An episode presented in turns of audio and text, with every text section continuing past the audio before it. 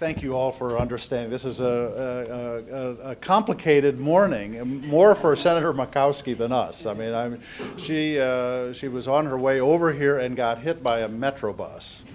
And uh, we're just really very, I mean, she's a real trooper to do something. But then she's from Alaska, you know, you have to have a lot of uh, stamina, you know, and I think you've demonstrated it this morning, Senator. We're so grateful that you're here. Uh, this is, uh, of course, you are the senator from the high north in America and have done more than anybody to shape America's thinking about this critical region. And of course, that's led you to become an internationalist because that, by definition, is what we have to do. And we're thinking about this region. So Senator Murkowski is, uh, has been a leader on uh, both Arctic legislation and has been a leader in trying to get Law of the Sea finally moving. And I think it's, it's emblematic of someone that's out on the frontier uh, has to also be out on the intellectual frontier. And she has been doing that. And we're so grateful that you're here. We apologize, colleagues, that we've had to do it this way. And, but Senator Murkowski, why don't you come up and offer your, your remarks? Finally, you're here. Thank you for coming.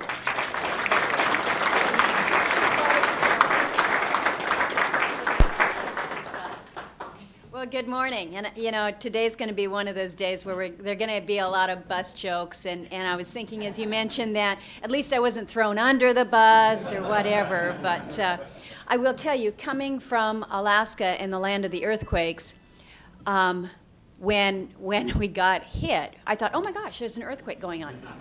So it, it, it tells you that I'm not a city kid yet. You're probably more used to the, to the, to the bus uh, vehicular uh, interface. But uh, anyway, I, I appreciate the opportunity to, to be back with you, and my apologies for, for interruption uh, of the panel. I know that that is intrusive, but I think you, uh, uh, you got the, the, the, good excuse this morning. It's better than the dog eating the homework. I want to thank uh, CSIS and the Norwegian Institute uh, for Defense Studies for sponsoring the conference that you have before us. You've got a great panel a great panel of, of some of the top experts on the Arctic as, as speakers and panelists. I really wish that I could, could attend so much of what you have in front of you today. I'm going to have to rely on, on my staff, Arnie, here for some of that, but uh, I, I, I, do think you've put together a, a great group. It is, um, it is indeed a great opportunity for me to be here to talk about the Arctic. And, and John has noted my involvement. Um, but it is one of those subject areas when I get talking, there's a lot of passion uh, for the issue, passion for what uh, is happening up north, and, and for the opportunities that present themselves.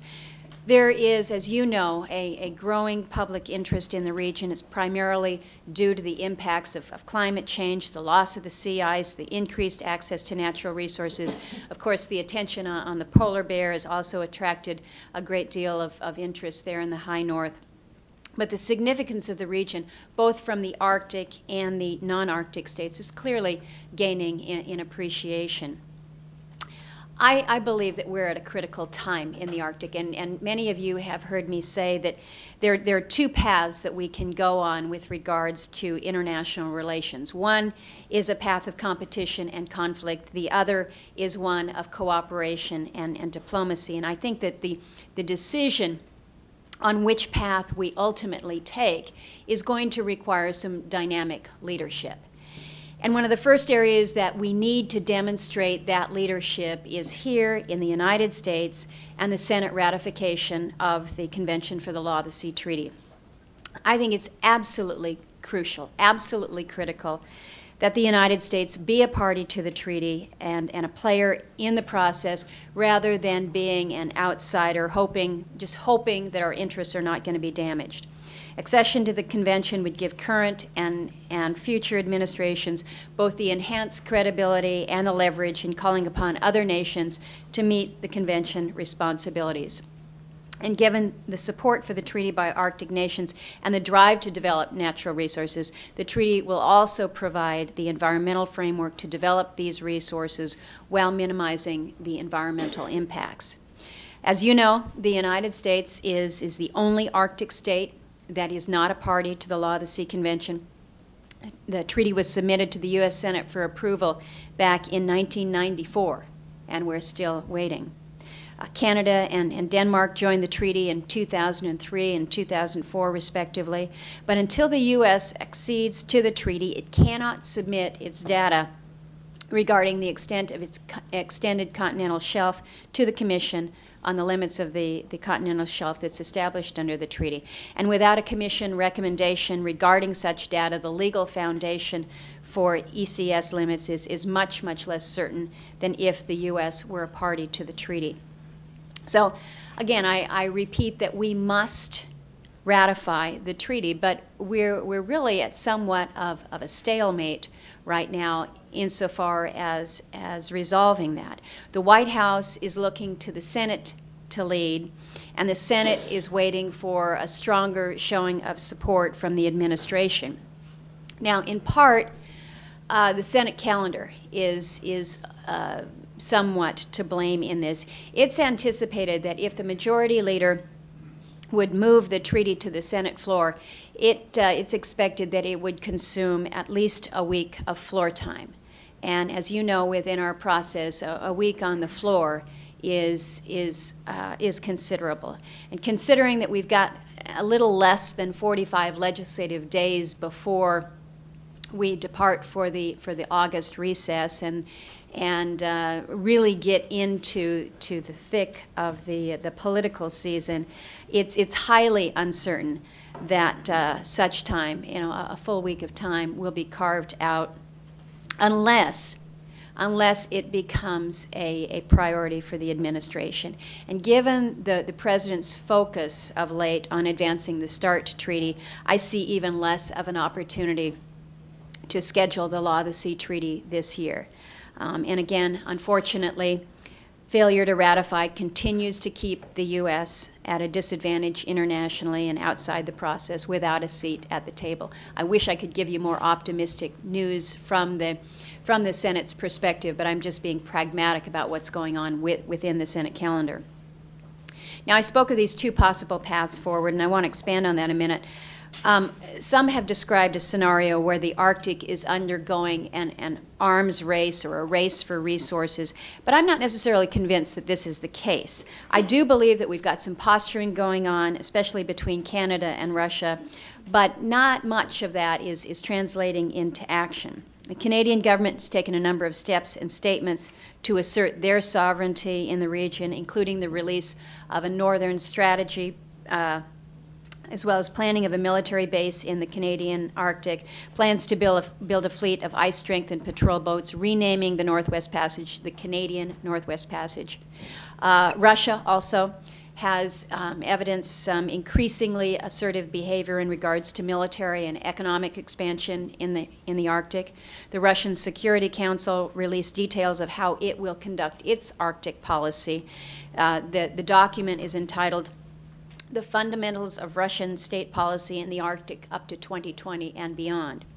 Now, that document touches upon sustainable development and environmental conservation and even emphasizes the need to preserve the Arctic as a zone of peace and cooperation.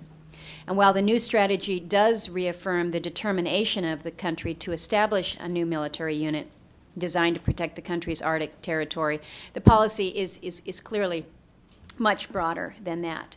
Now, here in the United States, um, we, as you know, have issued an, an, updated policy for the Arctic. This was done in January of 2009, the National Security Presidential Directive on Arctic Policy. Um, I'm pleased to see that we're making um, some, some good progress. Uh, it was a somewhat uh, lengthy transition with the new administration, but the State Department is leading the effort to implement the policy, and various agencies are moving forward with the implementation, which is good. The U.S. Navy has a new roadmap for the Arctic. I've asked them to study the feasibility of a, of a deepwater port in the far north. Um, the study will look to assess whether it's in the strategic best interests of the United States, as I believe it is, to build a port and then determine where that port might be located.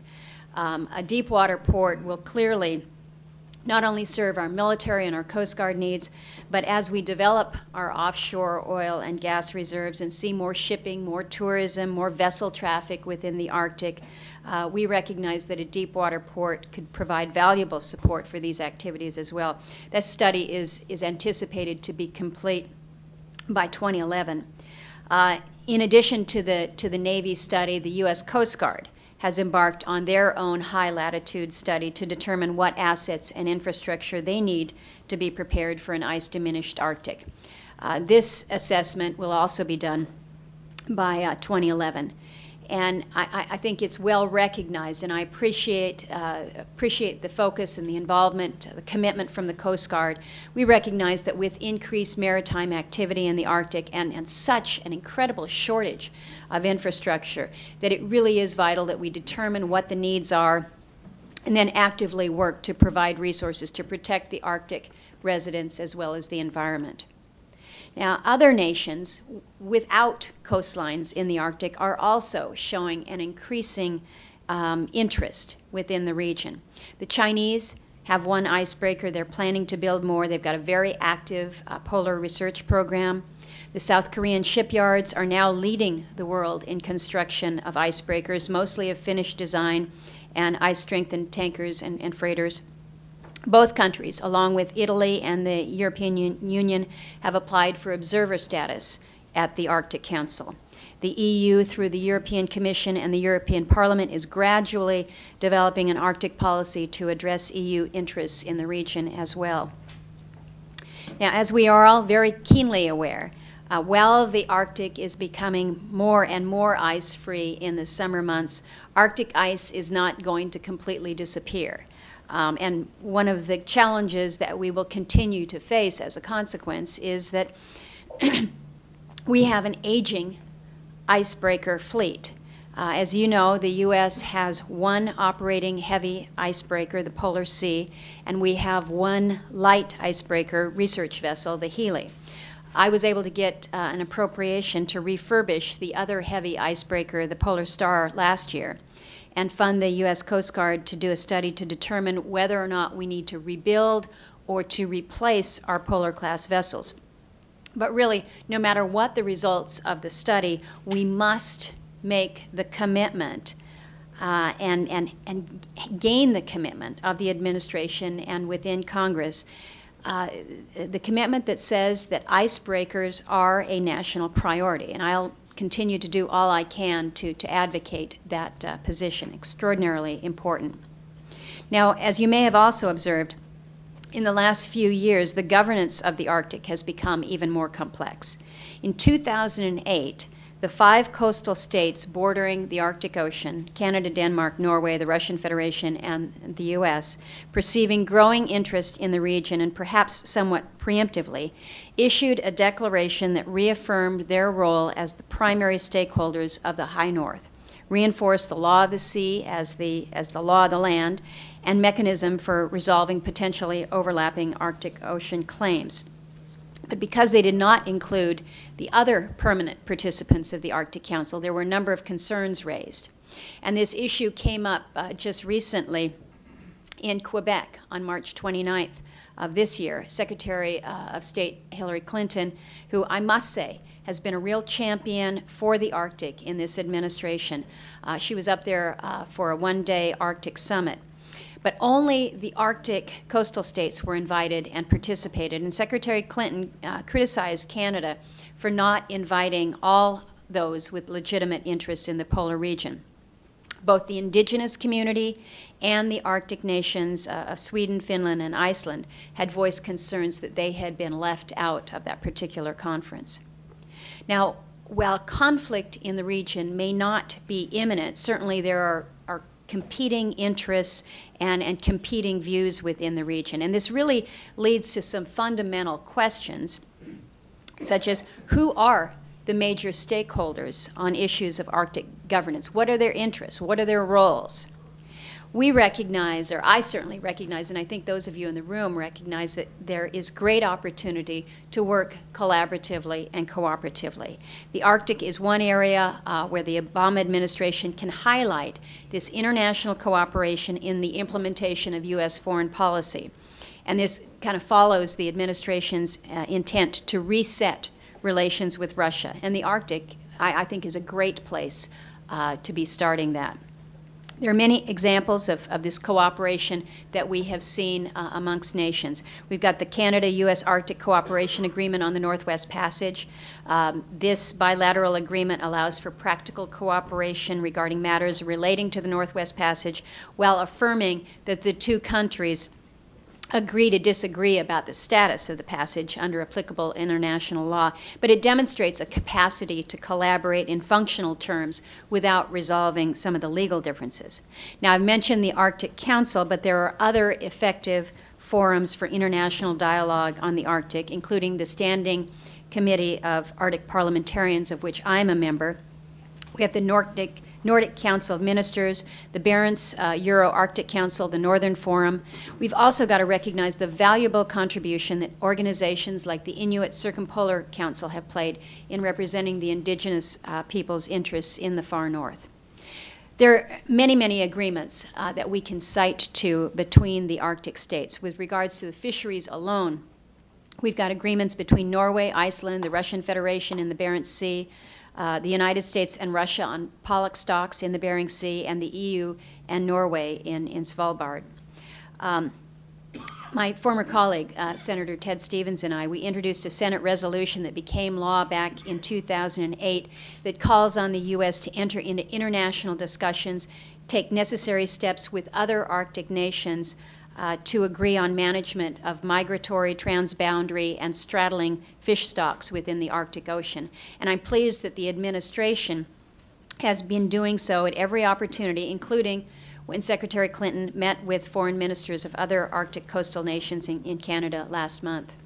In, in October of, of last year, Anchorage played host to the International Arctic Fisheries Symposium, which brought together scientists, and fisheries managers, policymakers from around the Arctic region to consider those next steps. And I understand now that Norway is offering to host a follow up meeting in the near future.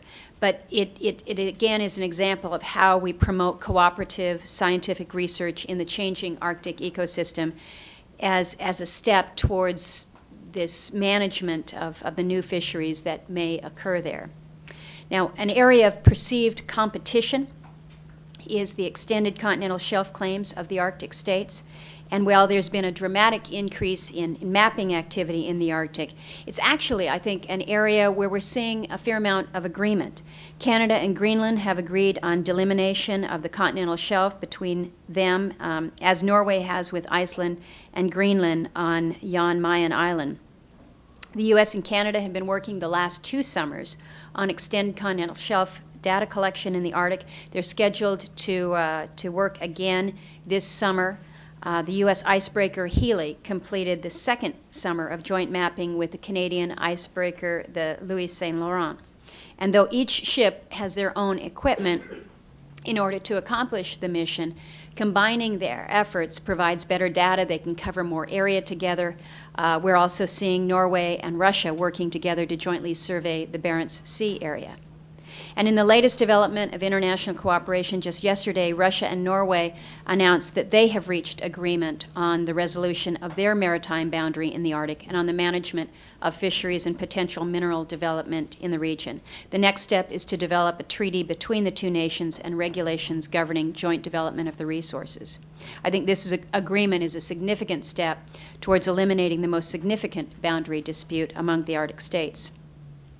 I know there will be much further discussion about the Arctic Marine Shipping Assessment that recommends the, the comprehensive multinational Arctic search and rescue instrument amongst the eight Arctic nations. But I'm pleased to report that the U.S. State Department, the Russian Federation are leading the negotiations with the goal of having an agreement ready to be signed by the Arctic ministers when the Arctic Council convenes in April of next year. And then, of course, the, the, the great collaboration and cooperation that took place um, with the International Polar Year, which lasted from 2007 to, to 2009. Certainly a, a collaborative, multinational effort um, that was, was really quite considerable. So, really, what does the future hold for the Arctic? I, I believe that the pace of change in the Arctic demands demands that greater attention be focused on the region. The implications of the dynamic changing Arctic for the residents and the important security economic, environmental, and political interests depend on it. But again, the question must be asked is whether or not this is going to be an area of, of multilateral cooperation or whether it will be an area of conflict. But I remain confident, hopeful certainly, that it will be one of, of cooperation. But it will take robust diplomacy and very likely uh, recognition, as, Senator, as Secretary Clinton has reminded us, that the interest in the Arctic is not just limited to the five Arctic coastal states or even the eight countries who are the permanent members of the Arctic Council. It'll take a level of cooperation and collaboration to include the non Arctic states as well. I am pleased um, that seems like it's been a long time. Ever so, ever so slowly, the United States is waking up to the fact that we are indeed an Arctic nation, and it has taken uh, a lot of work by many of you in this room uh, to have uh, uh folks at, at a policy level uh, not only accept, endorse, but to embrace the fact that we are an Arctic nation. And I'm confident that with the leadership of, of, members of Congress, the administration, and from the Arctic community at large, we can continue to highlight the strategic importance of the Arctic for this country. With that, again, I thank you for all that you do on this very, very important issue in this incredible part of our globe. Thank you very much.